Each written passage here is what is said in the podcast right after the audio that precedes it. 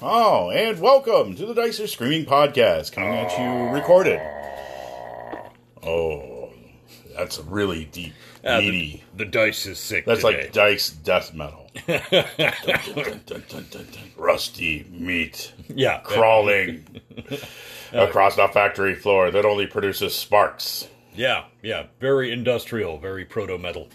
Uh, doom metal dice Oh, scream. Yeah. Oh, So we hope you're doing all right. It's Tuesday, Topic Tuesday. We have a topic for you tonight. We're going to review some a game that we uh, both love. Uh, we were conflicted. There's so much going on in the world, but we're saving uh, something else for uh, Freeform Friday when it when it's more appropriate to do an open discussion. Uh, but we're, we're going to stick with Topic Tuesday. Yep, we're gonna we're going to just hit a game we love and know. All right, we're going to go with what we know. So, uh, without further ado, I'd like to uh, just make a little, as you mentioned before, a little clap back to some bad news. Uh, we touched on Friday that uh, Rick Loomis, uh, his GoFundMe, but um, you probably already know that by now that Rick Loomis has passed away.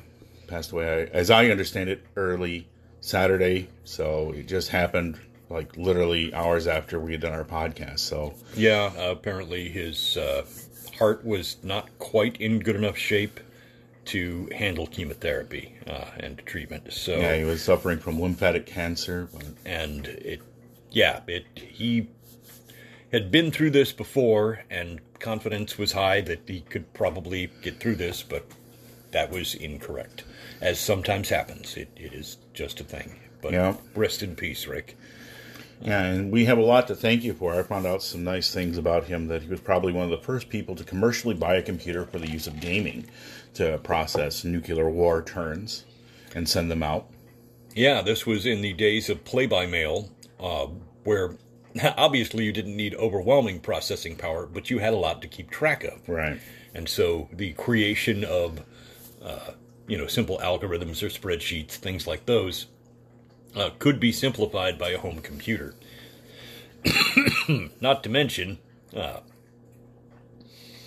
those were rare as hen's teeth in the day. Yes, they were. Very few players uh, had computers. In fact, uh, we we can recall uh, our junior high library had one. That was the total number of small computers in our school. yeah, and this was like a de- almost 10 years afterwards. So, Wow. yeah, this guy was doing it. Uh, he also uh, was responsible for uh, bringing out the Tunnels and Trolls uh, role playing game, the second printing underneath, uh, I believe it was, yeah, Flying Buffalo. It was Flying Buffalo at the time. And, the uh, early Flying Buffalo days. But as well as uh, other games. And he also wrote uh, Buffalo Castle the first solo adventure before there were even the little game books. So good on him. Um, an innovator, and uh, you will be missed, Rick. So, um, yeah, happy trails to you, Ombre. Uh, we're going to miss you, but uh, thank you for the legacy you left behind. And hopefully, Flying Buffalo will continue on. Uh, there's some speculation what's going to go on, but I'm not going to get into all that. We'll find out. no, no, we'll we'll uh, if, if, if news is released regarding that, I'm sure we can. Yeah, I'm, I'm in. sure things will resolve in their own way. So, but uh, yeah, that was a little bit of a somber note. So, Yeah, uh, you know, farewell, Mr. Loomis. Thank you for all of your contributions to the terrific games we enjoyed so much. Uh, in in your way, you were part of a time and a place that was almost magical because it was like the Wild West. Uh, so many characters came out of that time that uh, there was no easy format for people to follow if you wanted to be in, in the game creation biz. It was not overwhelmingly profitable. You had to do it because you loved it. And most of the time, you had no idea how to do it until you went and tried. Mm-hmm. And these were people who went and tried anyway. That is what makes it admirable. all right. So, uh, well, with that little moment, um, Joe Richter also called in, and uh, Oh, an equally sad event. Oh, oh yeah, that's terrible. It's just it's awful. oh yeah. I, I, yeah, I yeah. laughed. Joe Richter I laughed. called- I cried. Yeah. Gave us a It's message. like watching beaches. So we're going to go ahead and uh, turn to that, and we'll be right back after this small break. What's up, boys? That was a great episode. But I'm just calling in to say that I think you were a little remiss in not mentioning how electronics can help people with disabilities play the game. You said that having a pen and paper is all you need, but that's not true. You need to be able to see, you need to be able to move, you need to be able to hear. So electronics do a lot and has opened the game for many, many people and as so often forgot disabled people should be a part of the community. And so without technology, personally I wouldn't be running games. So, you know, it's often forgotten, and I don't hold you guys, you know, I don't hold it against you or anything. But anyway, that's enough for me. Peace out. Hello, Joe. Uh, that is an outstanding point to include. Uh, we really were, our favorite word, Remiss. remiss. Uh, we absolutely were remiss. Accessibility for people is a huge leap forward. That technology has it's just delivered so many bonuses. It's made so much possible for people who might have experienced inconveniences or limitations at the table, uh, and it, it's just swept those away. So, having these really adaptive technologies has overall been a plus, but it's been a huge plus for the people who are suddenly able to make greater use of playtime and you know uh, and join in the fun uh, when once upon a time they could not. Uh, or if they could, it was hampered by a great deal, and now hampered by far less. So I, I gotta I gotta give a shout out. That one is a worthy point. There has been a change in what is possible for a group of players. Uh, you know, if you if you are worried about being inclusive to someone who uh, was in some way hampered uh, from you know table play in the past, uh, be it visual or hearing. Uh, certain texts have just leaped this forward. Uh, exampling like the magnification capacities on phones uh, that you know allow alteration of text. Like literally, you almost you're screening it through your phone and it's blowing it up like a magnifying glass, and it's all one device. You know. Uh, also, text to voice mode has finally reached the point where uh, communications devices are able to literally just include people who are uh, blind um, and convert their words to text. Uh, communications is just at an all-time high and only getting better every year. So Yeah. yeah, that was not a that was not a topic that we had really touched on. No, and it's important to note. Shamefully remiss. It's important to note that in our days that uh, we're mostly coming from guys who don't suffer from a whole lot of impairments. So No, that no. you know, it's not like we're trying to be like we're ableists. And No, not uh, trying to hurt anybody. Although uh, there are But it's always good to be reminded. I don't know. We're barely able at the best of times. Yeah, I can't string two sentences together without hemming and hawing. So, uh, it's in the best of times. You don't think about those things, but it's important to know, and it's important to give other people their due and also acknowledgement. And uh, so, thanks a lot, Joe, for bringing us to task on that, and also reminding us and how important that technology is for a lot of people to be included in this hobby. So, good on you, man. Thank yeah, you. my my irritation with uh, the distraction potential aside, which I mean, I I'm a little more hawkish about that uh, in recent years, based on experience at the game table. Uh, my hawkishness about that aside, I am not. I'm not intimidated to the point where I don't think it has a place at the table. I I see it as a part of the future that just cannot be dodged. All right. These techs are here to stay, and they do some things that are so important that I don't think that we should be trying to chase them out entirely. Uh, that is just the curve of the future. And hey, there's no telling what crazy stuff it's going to bring next. That's right. You know, interactive holographic adventures, uh, partially programmed by both the DM and the players. Yeah, Just, we might want just to saying, touch. how cool would that be? And have I just predicted the future here? Yeah, I have. Futurist Mike. I think I just uh, I would like the tabletop component to remain, but that's just kind of like me and self-driving cars. I just I'll never trust something that I, I can't control. So Yeah, I you know you know I know that it'll probably be a thing, and that's just me, and uh, I'm willing to own that. But uh, at the same time, I will finally live out Red Barchetta by Rush. But um, yeah, thanks for that, Joe. And uh, so we're going to get on with our main topic here as we eat up some more time, and uh, get on with our duties as being dutiful advertisers to Anchor. So stick Yes. around, and we'll be back with some topic. I promise you, you won't be disappointed. And we're back, so thanks for sticking around. Um, so we're going to get right into it. Uh, tonight's topic is we're reviewing an old game. Uh, well, it's still around. It's called Deadlands, and if you didn't know about Deadlands, well, you should. Uh, it's I mean, I can talk about Deadlands. no. Can you? I mean, I can. I, I don't. I, I don't. Okay, right, let's talk about Deadlands. All right, all right, yeah. Uh, uh, we we could refuse to talk about Deadlands, but we're not going to. Uh, when do we ever? Uh, Yeah, we don't we don't keep our mouth nobody, shut. nobody hits the silent. Nobody hits the mute option in this this club here. Okay, uh, Deadlands was not one of the early early games, uh, circa seventies, circa eighties. Okay, this was the nineties, so it, it came a little late to the fold. Uh, it had the signal difference of amongst these late games also not being from one of the huge, well recognized companies at the time.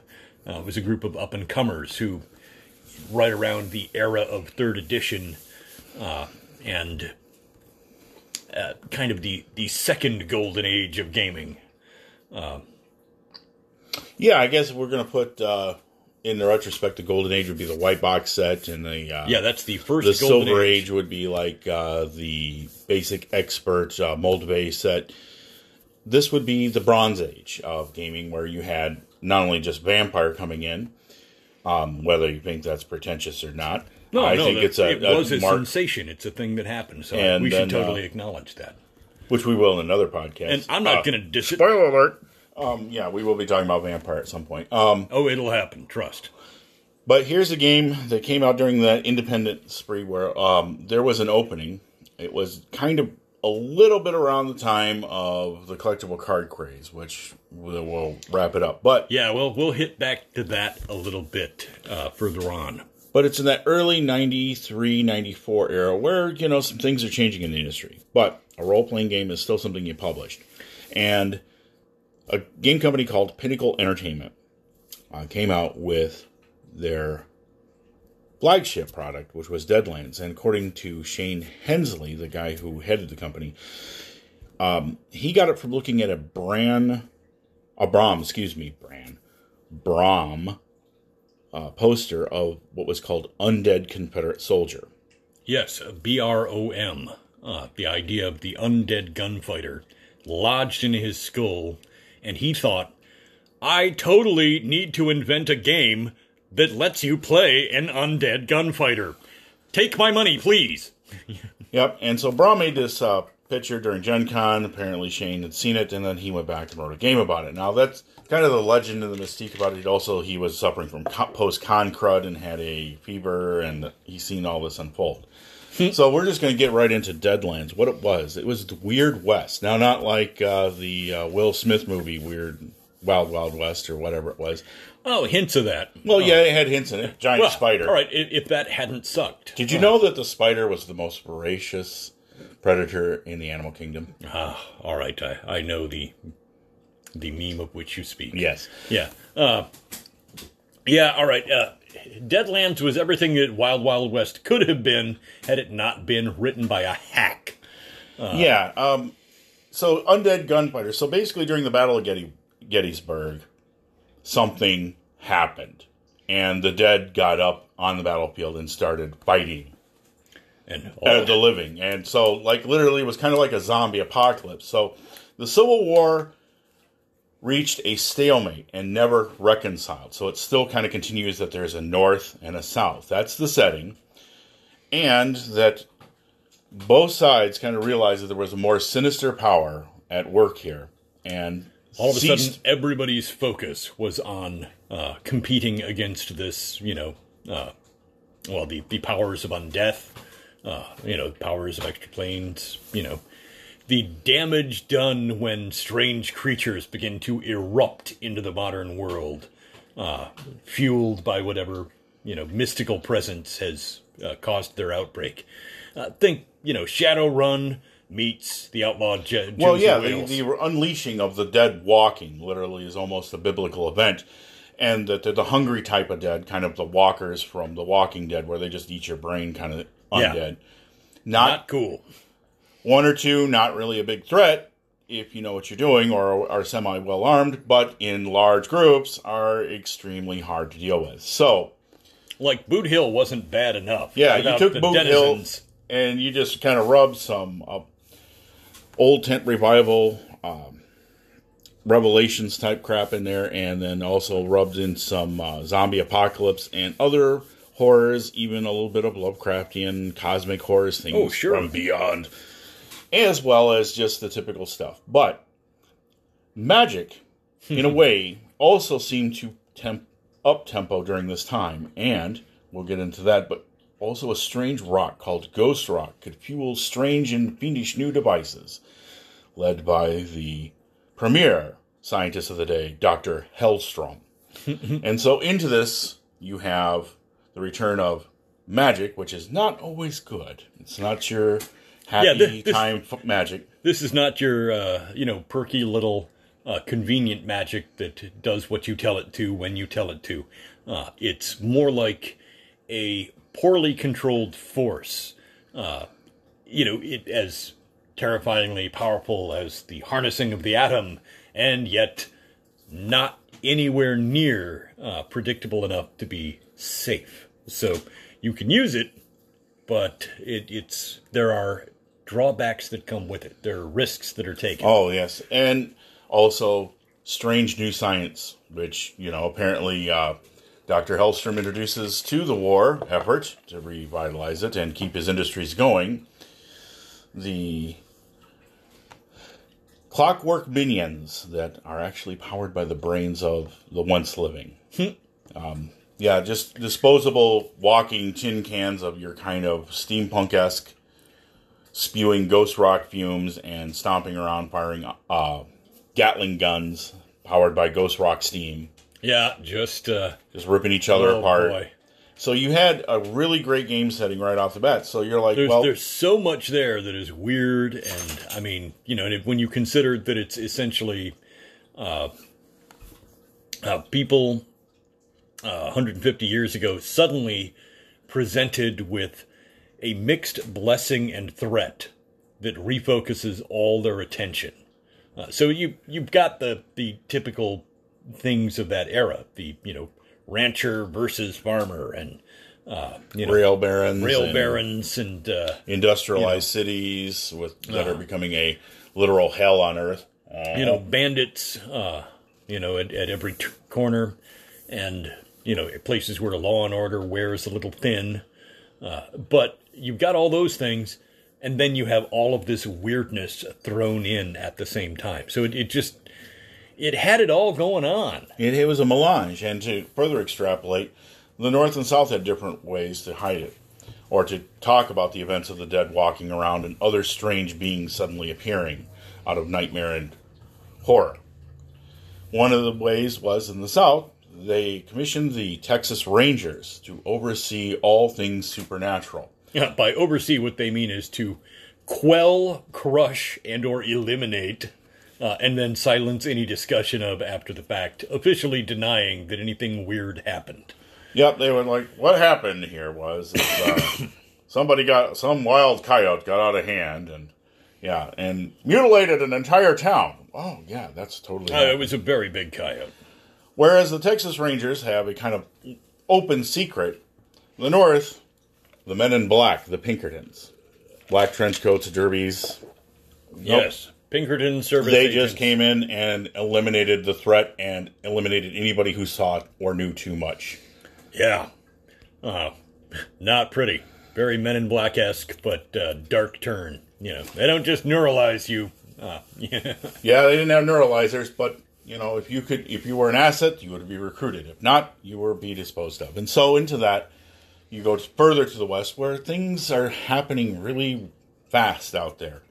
The- And the gap in law enforcement means that some things are yeah, getting through the uh, they're getting through the cracks, you know. Yeah, so you took your typical, uh, mo- is I said earlier, it's a melange of the westerns, as well as the creepy horror, as well as the undead and Thrown uh, in with a dash of steampunk and Cthulhu. Yep. Yeah, it's just Shake it up and spill it out, and that's what you got. Deadlands. So it's like taking some pop rocks and pouring them into a diet coke and then banging it on the table. So you might be playing a sheriff of a town, and you might be a 10th revival preacher who suddenly finds himself empowered with the fury of righteousness of the Old Testament into his cudgel.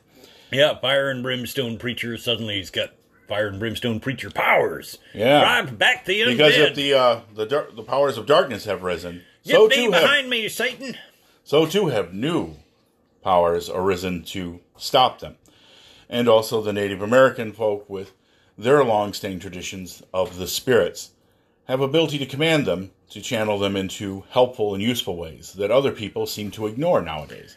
Yeah, that uh, you know, uh, most cultures, the religions or religious basis of all cultures everywhere was sort of uh, incorporated and respected. That you know, true believers from any background uh, might find themselves able to express a power over the spiritual. and including martial artists, found themselves infused with a, a new expression from their spiritual path. So you had super powerful kung fu martial artists flying across with ghost rock fueled trains with witches flying around, literally, and all kinds of creepy monsters from nightmare and myth, like vampires and Nosferatu, to uh, you know your Werewolves stalk the desert. hanging night- judges. Oh, the hanging judges. Uh, Yeah, the Nazgul, these Yeah, the- robed, two gun pistol packing judges who came by and just judged every all the living, uh, and and their only sentence was death.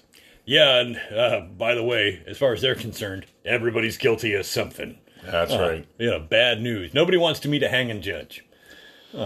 Yeah, that was some bad news stuff. But you could also be the strangest character, and the most original one I've ever seen in a role playing game was the Huckster. Now, this was a person who found a way to deal with the wild ways of magic by offering them a game a chance with its own set of rules and boundaries. And the mythos in the game was that uh, the rules according to Hoyle was not, in fact, a mere book of how to play a variety of games of chance, but was to the learned and initiated a secret manual instructing one in the arts of magic, uh, the, the mathematical calculations necessary to manipulate chance uh, and to invoke magical power, with some risk, but reducing it to an orderly fashion. Uh, Yes, which basically puts dealing with sorcery rather than a contrived spell. There is the, following the rules of Hoyle. These are beings that are compelled to obey certain laws of the exchange for your soul, and it was possible by dealing your how you cast a spell was dealing yourself a hand of cards and playing it out. Now, if you got a full straight, hey, that spell went really well. If you got nothing, you would not only take damage, but your very soul could be imperiled, and they would rip your soul right out of your living body. yeah, if you attempted an extremely powerful spell and botched it, uh, you might very well lose your character at that moment. Yep, and Now, if you attempted a very simple spell and botched it, not the end of the world. Oh, that stings a little. Ah. Yep, you would take some soul backlash, but yeah, you know, hurting and bruised and a little delirious. But every time you cast a spell, you never knew what the exact result was going to be, which made it unique. And also, you played the game with poker chips to And turn cards. in for to turn in for your cards for initiative. So it was very Wild West. Yeah, in Centric. addition to, I mean, the, uh, let's see now, there was a nominal presence of dice, Oh, there was lots of dice. Yes, Yeah. You know, lots and lots. Of but it was not the only system by which things were resolved, and that's what made this unique. I mean, to to move on to phase two here and hit some of the mechanics that made Deadlands unique when we first saw it played, and which made it a must-have, where we were like, take my money. Shut up. Give Yeah. me this. I must. I literally. I've been waiting for this my entire life. Get away from me. Me, yes, my precious. Uh, you know, just we ran off with that and had a great time immediately because unique mechanics, and one of them was the presence of poker chips and poker cards. Uh, in addition to your dice and your pen and your paper, you would, you know, break up a. Everybody should have their own deck of cards, uh, properly shuffled, of course, and they should also have uh, assigned reasonable number of poker chips of all three Yep, varieties. you would draw chips from the poker pot, and then your white ones were the cheap ones, with uh, blue being the top ones, and you would turn those in for special actions during the game. White, you could deflect a little bit of damage. A red chip, you could flip it into the pot and maybe change a roll or re-roll something. But a blue chip allowed you to actually do and affect the game at a higher level, provided you still succeeded. So Yeah, it could buy you a real serious other chance to succeed. Whereas like a white chip, you know, like that's like a plus one, one time only. Yep. Couple Per- extra uh, bonus dice or a little less damage. And You know, red, uh, much more yeah, relevant. uh, a little bit more uh, adding not only just one or two dice or a modif- excuse me, a modifier, but adding a couple extra dice and then the blue, of course. You know, you could get some more out of that. Save your bacon from being run over by a ghost train or uh, stomped on by one of Dr. Hellstromme's uh, constructs. yeah, if you wanted a narrow miss in a very critical.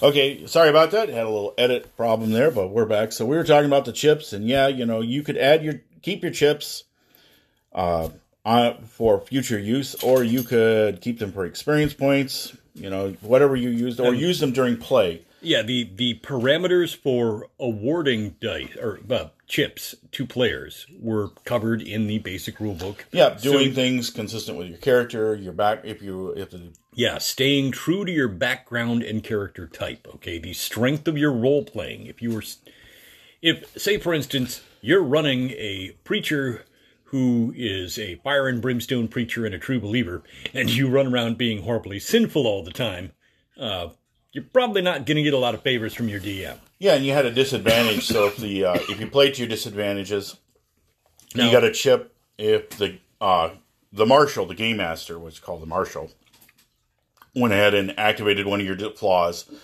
then you also got a chip. like uh, predilection to whiskey. You know, if you're a drunkard and your character has trouble staying away from the bar every time you go in town, and yeah, you should be focusing on the mission, but oh, I can smell it. I can smell it from here. I'm going to the saloon. I can't help it. Uh, you know, you actually got a chip for that. Okay, not if you were if you were in a position where it would disadvantage your character. This actually gave you an opportunity to play it true to the nature of the character, get some rewards for it. So it was Yep. not it was not worthless role play. Role play. It came along with benefits that you could tangibly cash in later in the game. Yeah, and it made it for a unique and novel approach to a lot of the problems in role playing games where you just buy flaws and you conveniently forget about them until somebody reminds you of them or the game master catches you napping on your extra bonus points. Yeah, like uh, you know, uh, hey, I thought your character was uh, one-legged, and now, of course, uh, we're in the movement phase of the game. Have we suddenly forgotten that you only move at like half speed? Oh, yeah, that's right. Um, yeah, I have a phobia of the dark, but I'm the first one rushing into the dark room to catch. Yeah, okay. Yeah, yeah, not in this game. You know, if you want those bonus uh, XP chips, if you want those chips to cash in, both for experience later in the game or for uh, improved action opportunities during the game, well, you got to play it as it's written. All right, that very first edition it. and the second edition was uh, a little bit more substantial, but it put into effect that you use cards to create your character. You actually drew kind of a small solitaire hand and then built your character out of that. Yeah, it- Then this uh, is not like a you know five card stud where you could easily wind up uh, so short on points that you know you, your character is terrible. Uh, no, this is more like a big solitaire hand where uh, you kind of got to do a little give and take, and uh, it adds up to most people having a very solid chance at a character that is not only reasonable but at least has a few key points that they can select that are strong suits. Like uh, if you're trying to focus on a gunfighter, then you invest your best cards in those gunfighting skills. Yeah, it's it's just another way of point allocation or prioritize system. Pardon me. But uh, you also had a lot of uh, the typical uh, shootouts. You used a more dramatic system for certain types of combat than others, just fighting mooks like a bunch of uh, hungry dead walking up on the perimeter of town, uh, killing everything in their path. Well, yeah, you could gun gunpan them down, but you didn't need to know the super initiative. Whereas if you wanted to go and do a just two hard asses meet in the center of town, sheriff, this town ain't big enough for the both of us, and you would have a different form of initiative draw using a deck of cards. Mister, you're leaving in a pine wood box. And so I had a lot of the stuff that went on with uh, normal stuff that you would do in uh, a Wild West or Boot Hill type setting game, but it also added a lot of supernatural elements that you normally didn't associate with that except if you use the crossover rules in the Dungeon Master's Guide. But Which you know, this hey, is the I'm not- ultimate byproduct of that uh, imagination. this is like they went full throttle with it, and I'm not going to say. Uh, some people get very upset in that community when you say that. Oh well, you know, you're just using six guns and sorcery out of the DM's Guide. No, it's a lot different than that. Yeah, but th- there is this- so much more on the bone than that. Okay, it, it, there is so much new material tucked in, so much inspiration from so many different corners, uh, from classic pulp fiction uh, to the uh, you know myths of uh, Cthulhu. Uh, just yeah, they they borrowed and cherry picked from practically every genre of science fiction fantasy. including Tremors. Yep, Yeah, there were yeah. those things. The Oh, yeah. Burrowers. We had those too. Yeah. um, Oh, boy, was that a nightmare. Oh, giant mutant rattlesnakes. Mm-hmm. Yeah, I haven't forgotten that. Yep, and along with the Harrowed. Now, the Harrowed were a special deal, and we'll uh, pretty much talk about that. The undead gunfighter. Now, some people are just too mean to bury and stay dead, and that's pretty much who the Manitou or the spirits of the darkness manifested in. Usually, the most dangerous, orneriest gunfighter around. He would get back up and start walking and become almost an unkillable machine. And here's the here's the catch. Okay, uh, a Manitou could theoretically uh, not just awaken any corpse. Okay, uh, you know some people are just dead. However, if there's a little spark there, the Manitou has an opportunity. If you've got a restless spirit, somebody who is just stubborn as hell in life, and there's a little whiff of them floating around, the Manitou are drawn to it. Now, the Manitou then tries to take over. And what marks the undead gunfighter not as a mere killing machine, but rather as a potential player character, is that they're so mean and so ornery that when an evil spirit crawls into their body and tries to resuscitate them and walk them around as their new boss, they fight with it. Like, oh, no, you don't. Uh, and by controlling the Manitou, the undead gunfighter is able to basically stand up and continue to walk the world. Uh, you know, so Buffalo Jane, the undead, uh, you know, like they burned my farm.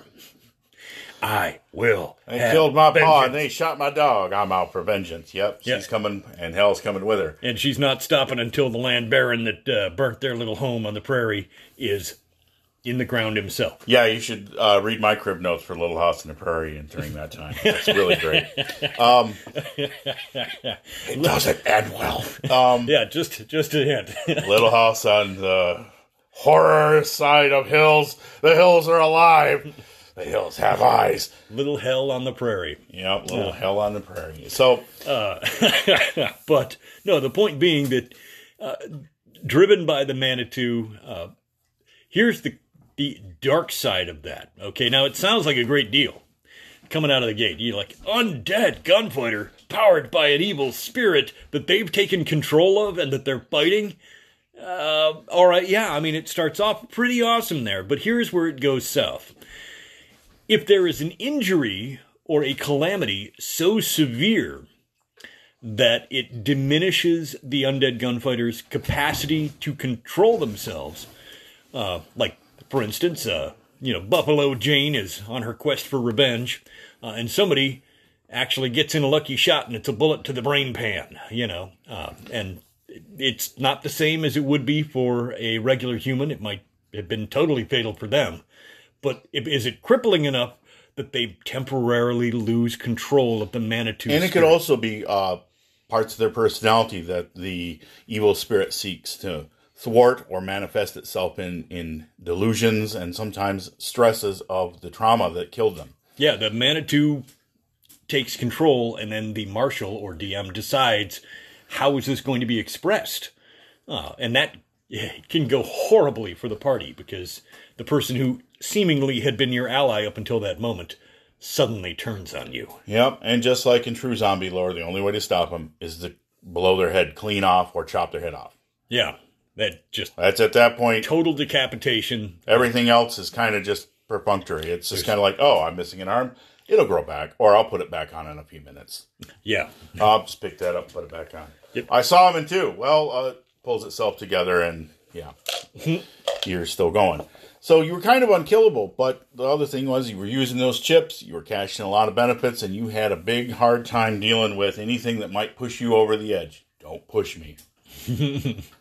so oh yeah, uh, not fun uh, for the players. I, I seen it happen once at the table where undead gunfighter turned on the party in mid combat and became the most dangerous threat in the room. yep, In addition to the monster, which we were still fighting. Yep, and there's a lot of other stuff, uh, some slightly satanic horror as well as some biblical kind of horror put into there. The uh, Four Horsemen were definitely a big thing in there. The Oh, yeah. Devil's Tower. Classical mythology was included uh, in providing like great opposition for the players or epic campaign scale level events where, oh, sure, you started off fighting, uh, you know, uh, mutant rattlers and stuff like that.